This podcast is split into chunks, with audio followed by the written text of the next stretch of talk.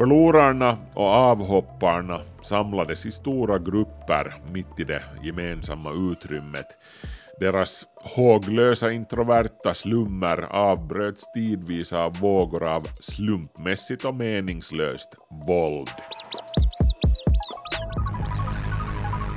10, 9, 8, ignition sequence start.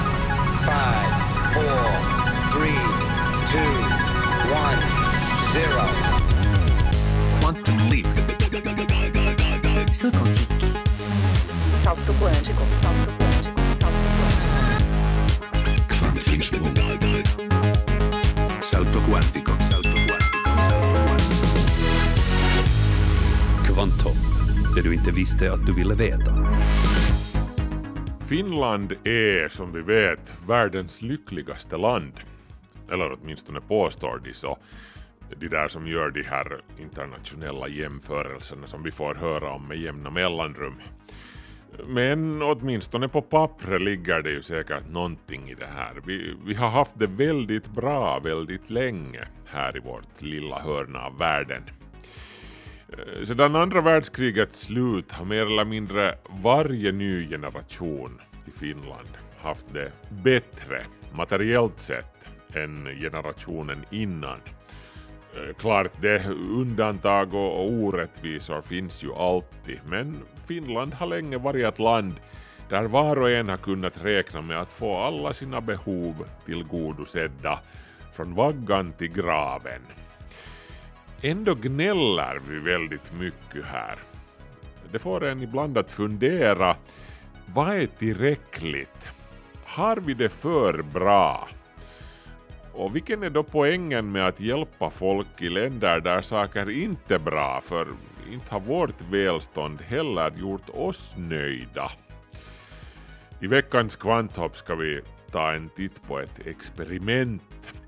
Ett djurförsök som gjordes i början av 1970-talet vars syfte var att ta reda på vad som händer när saker och ting är så bra de kan vara rent materiellt. Experimentet gjordes på möss. Mössen fick allt de behövde, mat, värme och trygghet. De fick föröka sig bäst de ville. Maten räckte alltid till för alla. Den här gången kan man åtminstone inte anklaga forskarna för avsiktlig grymhet mot försöksdjur. Men vad hände tror ni?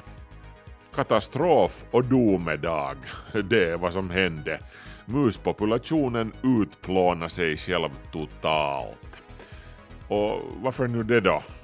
Går det här på något sätt att tillämpa på oss människor? Är vi förutbestämda att förinta vår civilisation och, och oss själva genom någon tickande biologisk bomb som vi alla bär inom oss? Det här är vad vi ska fundera kring i det här avsnittet. Välkommen till Kvanthopp.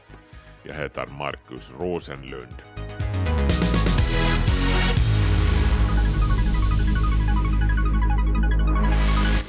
Innan vi tar en närmare titt på mössens utopi och dess tragiska konsekvenser ska vi göra en liten omväg via vår egen historia.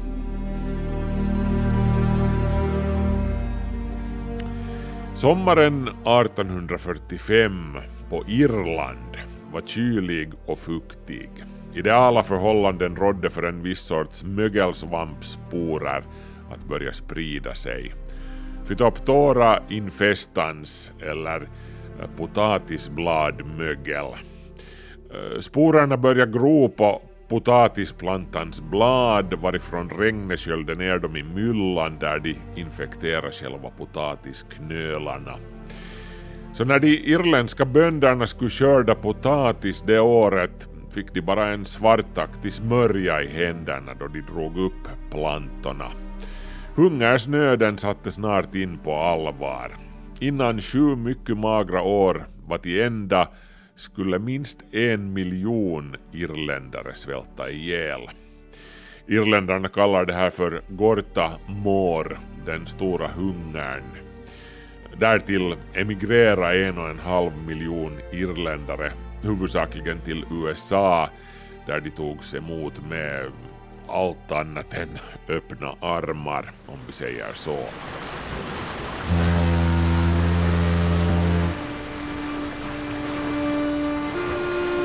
Vad väckte det här för tankar och reaktioner i England, som Irland vid den här tiden tillhörde? Tja, sympatiyttringarna var ju inte översvallande om vi säger så. Britterna misslyckades inte bara med att hjälpa Irland, de undergrävde aktivt den irländska livsmedelsförsörjningen genom lagstiftning som främjade den landägande adeln och genom att låta exportera mat från Irland till England medan irländska bönder bokstavligen svalt ihjäl. Eh, frågar man mannen på gatan i London så var det som hände på Irland bara rätt åt dem. Det fanns för många irländare. Underförstått, så där går det sen när man är katolik. Och de förtjänar antagligen vad som än hände dem.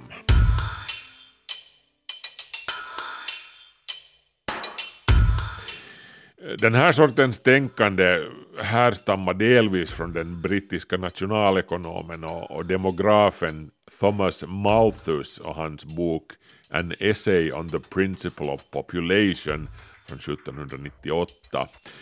I den boken slog Malthus fast att om inga politiska åtgärder vidtas blir befolkningen större än tillgången på livsmedel och tillgången på mat per person kommer därmed att minska.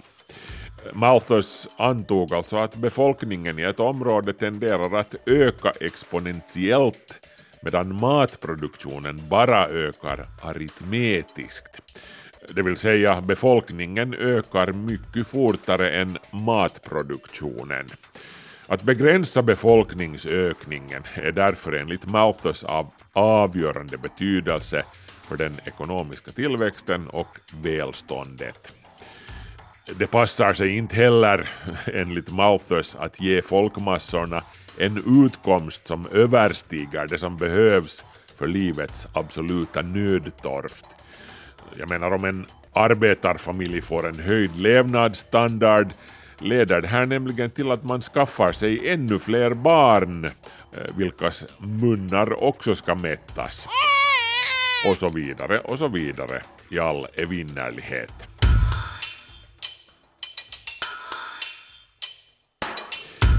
Under de senaste 200 åren har antalet människor här på jorden ökat från uppskattningsvis en miljard år 1804 till 7 miljarder år 2017.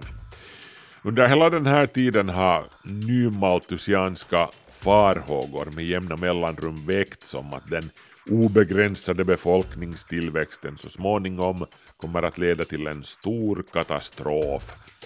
Nymaltusianerna var särdeles inflytelserika under 1900-talet, inte minst i Kina där den här sortens resonemang ledde till ettbarnspolitiken som styrde befolkningstillväxten från slutet av 70-talet till 2015.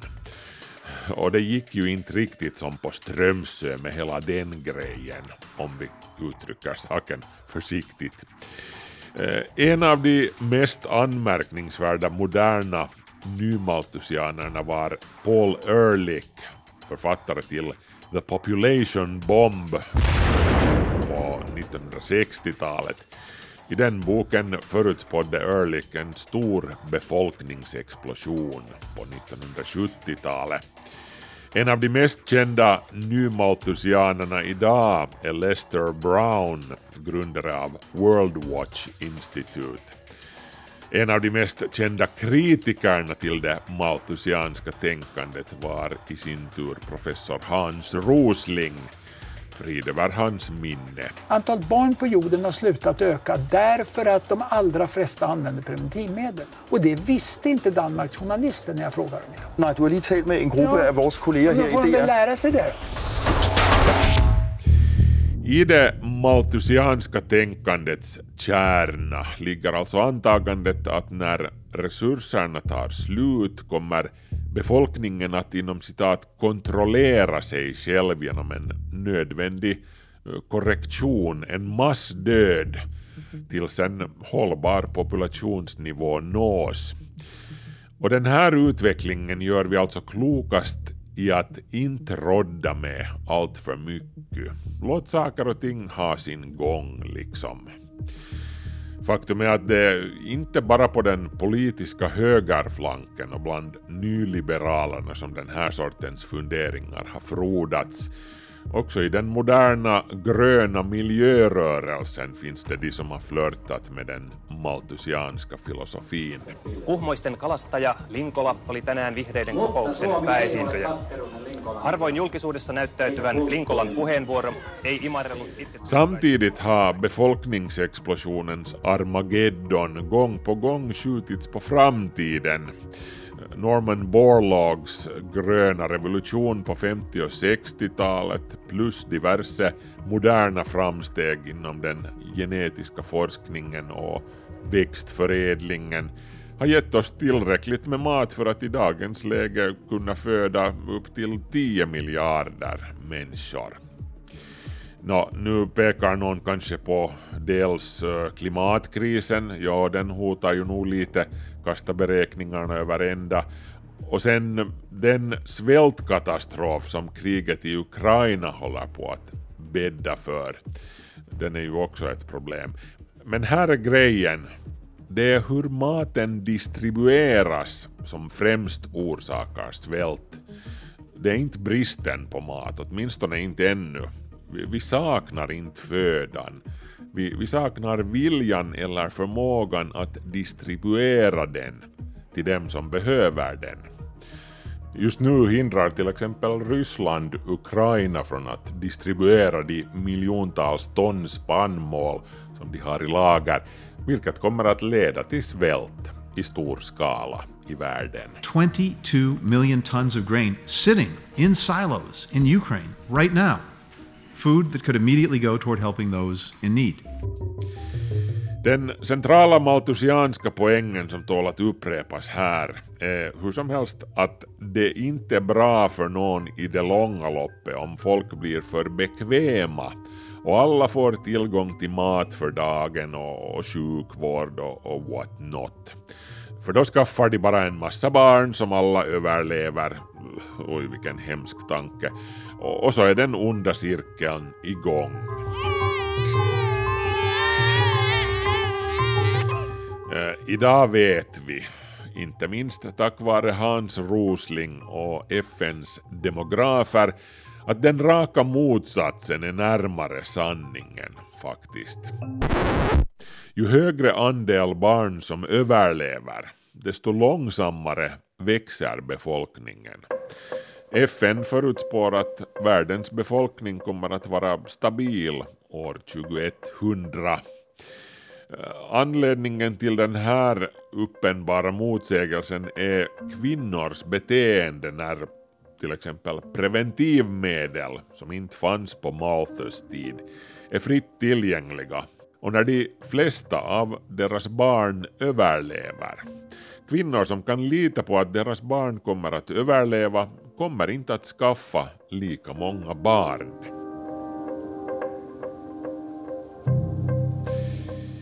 Men det finns en slagsida i den här diskussionen som någon kanske redan har observerat här. Oavsett om man tenderar att tänka i malthusianska banor eller om man snarare är på Hans Roslings sida, så handlar argumenten sist och slutligen oftast om en sak, materiella resurser. Har vi vad som behövs i form av föda, energi och mediciner till exempel? På 1970-talet då snacket om befolkningsexplosionen gick som allra mest på högvarv. Jag kommer väl ihåg det här från, från min skoltid i slutet av 70-talet. Det, det, talades, det talades vilt om den här populationsbomben som snart skulle explodera i, i våra händer. Nå, på den här tiden så var det alltså en amerikansk beteendeforskare vid namn John Calhoun som ville svara på en annan fråga som inte hade ställts ännu då. vad händer om vi finner oss själva boende i en materiell utopi där ingenting saknas utom lugn och ro? En värld där vi får allting vi vill ha och behöver, men blir tvungna att trängas med andra dagarna i ända.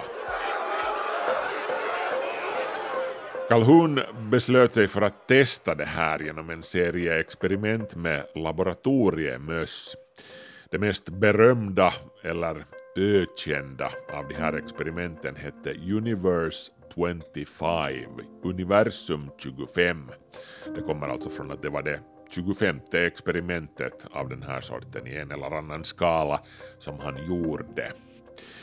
I den här studien tog han fyra möss, två honor och två hannar i fertil ålder och, och placerade dem i en inom citat utopi. Miljön utformades enkom för att eliminera problem som skulle leda till dödlighet i naturliga förhållanden. Inhägnaden där den här musutopin byggdes var i form av en kub med cirka 2,5 meters sidor. Mössen fick tillgång till obegränsade mängder mat via 16 matbehållare som satt i ändarna av tunnlar med, med rum för 25 möss åt gången. Temperaturen i, i muskolonin hölls vid bekväma 20 grader Celsius, vilket för er som inte möss är den perfekta mustemperaturen. Mössen i experimentet var handplockade från National Institutes of Health speciella avelskoloni för laboratoriemöss. Bara de friskaste individerna med de mest robusta stamtavlorna godkändes. Extrema försiktighetsåtgärder vidtogs för att se till att alla sorters smittsamma mussjukdomar, för att inte tala om rovdjur, eh, skulle hållas ute från mössens utopiska universum. Mössen fick också tillgång till det bästa bomaterialet och deras utrymmen städades med jämna mellanrum.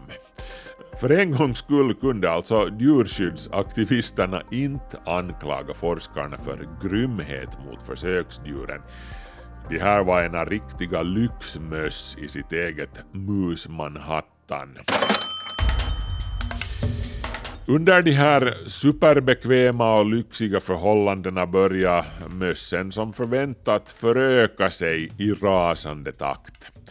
Muskolonins population ökade exponentiellt och den fördubblades var 55 dag. För den här kolonins medlemmar måste ju muscivilisationen i universum 25 sannerligen ha verkat som ett paradis. Men undergången lurar redan bakom hörnet. Inte bara i form av stagnation utan i form av total och oundviklig förintelse. Orsaken till det här var en som den tidens nymaltusianer inte hade tagit med i beräkningarna. De hade mest bara koncentrerat sig på resursernas tillräcklighet. De hade inte alls befattat sig med de psykologiska effekterna av trängseln som uppstod då populationen växte. För utrymmet är ju i praktiken det enda som garanterat inte ökar här på jorden an eftersom befolkningen växer. Så vad exakt var det då som hände i John Calhouns universum 25?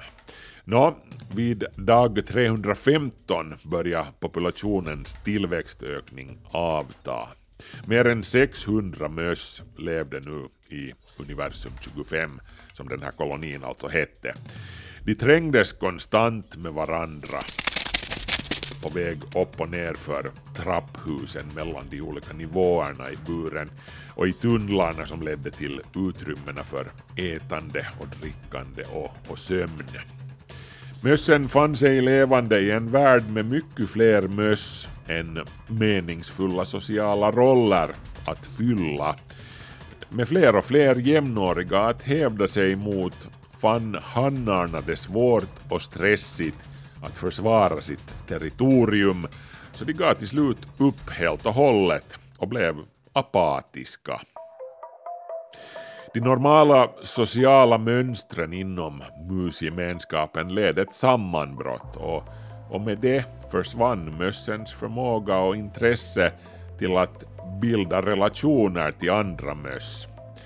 Förlorarna och avhopparna samlades i stora grupper mitt i det gemensamma utrymmet. Deras håglösa introverta slummer avbröts tidvis av vågor av slumpmässigt och meningslöst våld. Ammande honor som inte fick vara i fred blev frustrerade och börja angripa och döda eller överge sina ungar.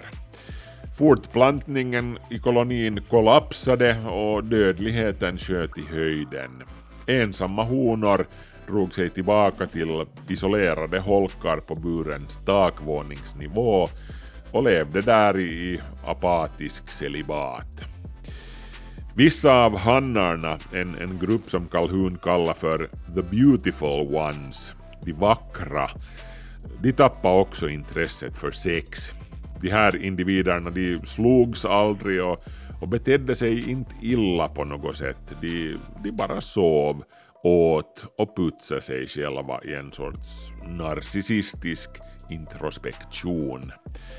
Eh, på andra håll i kolonin blev kannibalism, sexuella orgier och, och våld endemiskt. Mussamhället hade kollapsat.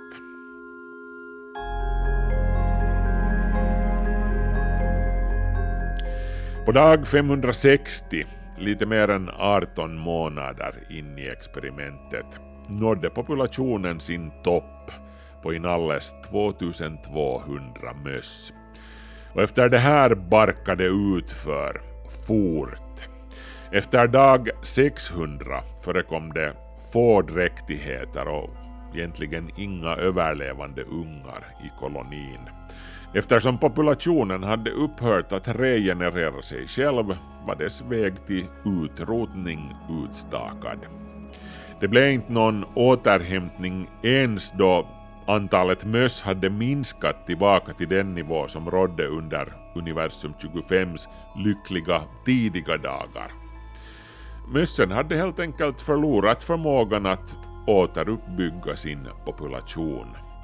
Många av mössen som fortfarande kunde fortplanta sig som de inom citat vackra hannarna och de motsvarande eremitiska honorna hade förlorat den sociala förmågan att få ihop det, så att säga. Som John Calhoun uttryckte saken, mössen hade upphört att vara möss långt före deras död, en inom citat första död, som förstörde deras livsvilja och deras samhälle lika säkert som den senare inom citat andra döden då den fysiska kroppen gav upp.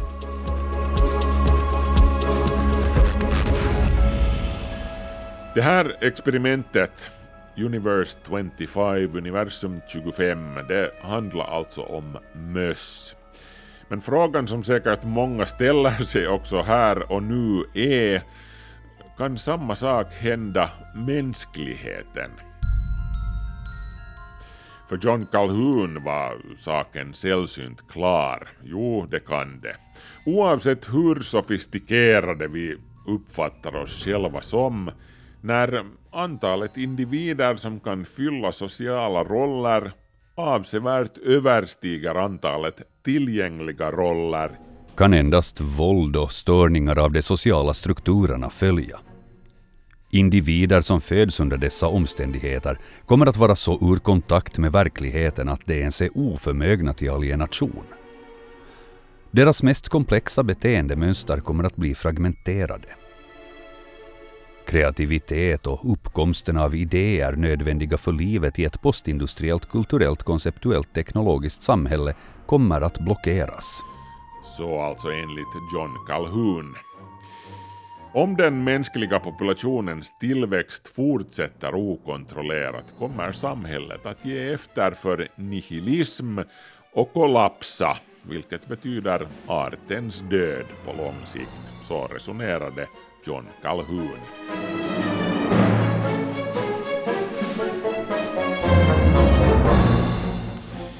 Jaha. Äh, kanske kunde någon uttolkare av Calhouns teser tycka här är Finland det lyckligaste landet i världen, inte för att vi har det så väl ställt rent materiellt här, utan för att vi har svängrum. Vi har, åtminstone tills vidare, skogar och, skär och ödemarker att söka enskildhet i och förverkliga oss själva i, ensamma eller tillsammans med någon utvald person. Kanske det. Calhoun utvecklade en term för att beskriva den här punkten utan återvändo, där som det överbefolkade samhället börjar sitt oundvikliga fall mot undergången. Han kallar det hela för behavioral sink, eller beteendesänka. Och det här föll ju i god jord på 70-talet, speciellt i amerikanska storstäder i stil med New York, som på den här tiden led av svåra sociala problem med, med gängvåld och arbetslöshet och droger och kriminalitet. Calhoun blev till en auktoritet och en guru som citerades vitt och brett när man förutspådde storstädernas stundande undergång i händerna på det myllrande slöddret. Inte minst konservativa kristna tog Calhouns teser till sitt hjärta. Calhoun träffade till och med påven 1974. Men frågan återstår alltså. Går det verkligen att dra den här sortens slutsatser ur John Calhouns experiment med laboratoriemöss? Alla är ju såklart inte övertygade om den saken. Calhoun har förblivit en kontroversiell figur ända in i våra dagar. Slutet på musutopin kan ha berott eh, inom citat inte på trängsel utan på överdriven social interaktion skrev medicinhistorikern Edmund Ramsden 2008 och han fortsatte inte alla Calhouns råttor löpte amok. De som lyckades kontrollera sin näromgivning de levde relativt normala liv.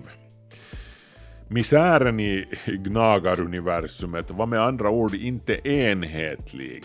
Den hade konturer och vissa klarar sig bättre än andra. Det här har Calhoun själv konstaterat i sina forskningsrapporter men sånt här lämnas ofta ute när folk letar efter spektakulära saker att citera. Calhoun själv fortsatte faktiskt med sina experiment med möss också efter universum 25 och han fann konsekvent att de djur som bättre kunde hantera ett stort antal sociala interaktioner klarar sig jämförelsevis bra.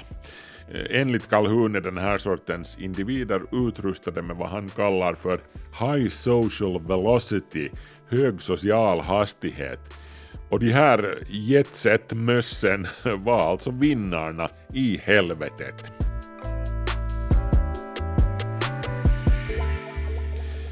När det gäller förlorarna fann Calhoun också att de ibland blev mer kreativa och uppvisade en inom citat icke-musliknande drivkraft att förnya sig. De tvingades till det alltså för att överleva. Nöden är uppfinningarnas moder med andra ord. Nå, hur som helst så har John Calhouns experimentdesign med Universum 25 också kritiserats för att inte skapa ett överbefolkningsproblem som sådant, utan snarare ett scenario där de mera aggressiva mössen kunde kontrollera territoriet och isolera alla andra. Ungefär som med livsmedelsproduktionen i den verkliga världen eh, är det möjligt att problemet i universum 25 inte var resursernas tillräcklighet utan hur dessa resurser kontrolleras? Och då kommer vi tillbaka till det som den stora svälten på Irland handlade om 1845 precis som lidandet i Ukraina och den globala livsmedelskris som följer i krigets spår. Orättvisa. Vi kan klara av stora kriser som samhälle, som civilisation. Vi kan mätta hungriga munnar. Vi kan se till att inga barn behöver vara hungriga och frusna och rädda. Faktum är att vi ska göra det. Vi har en moralisk skyldighet till det. För det handlar inte om resurser, det handlar om rättvisa. Ytterst få saker, inklusive vår överlevnad som art, handlar sist och slutligen om trytande resurser eller ens trångboddhet. Vi är inte möss, vi är människor. Vi, vi har en kapacitet att analysera och påverka våra egna villkor och andras. Vi har också ett ansvar att göra det. Det handlar alltså sist och slutligen inte om huruvida vi kan hjälpa dem som behöver vår hjälp. Det handlar om huruvida vi vill. Och problemet är att det finns så många som inte vill och som gömmer sig bakom all världens teorier och, och dammiga filosofier för att rättfärdiga sitt handlande och, och döva sitt samvete. Och så länge som vi i vår oginhet fortsätter rösta på de ogina eller opportunistiska politiker som driver den här sortens politik så har vi dessvärre goda skäl till att se pessimistiskt på vår framtid. Våra barns framtid. Kom bara ihåg att det inte behöver vara så.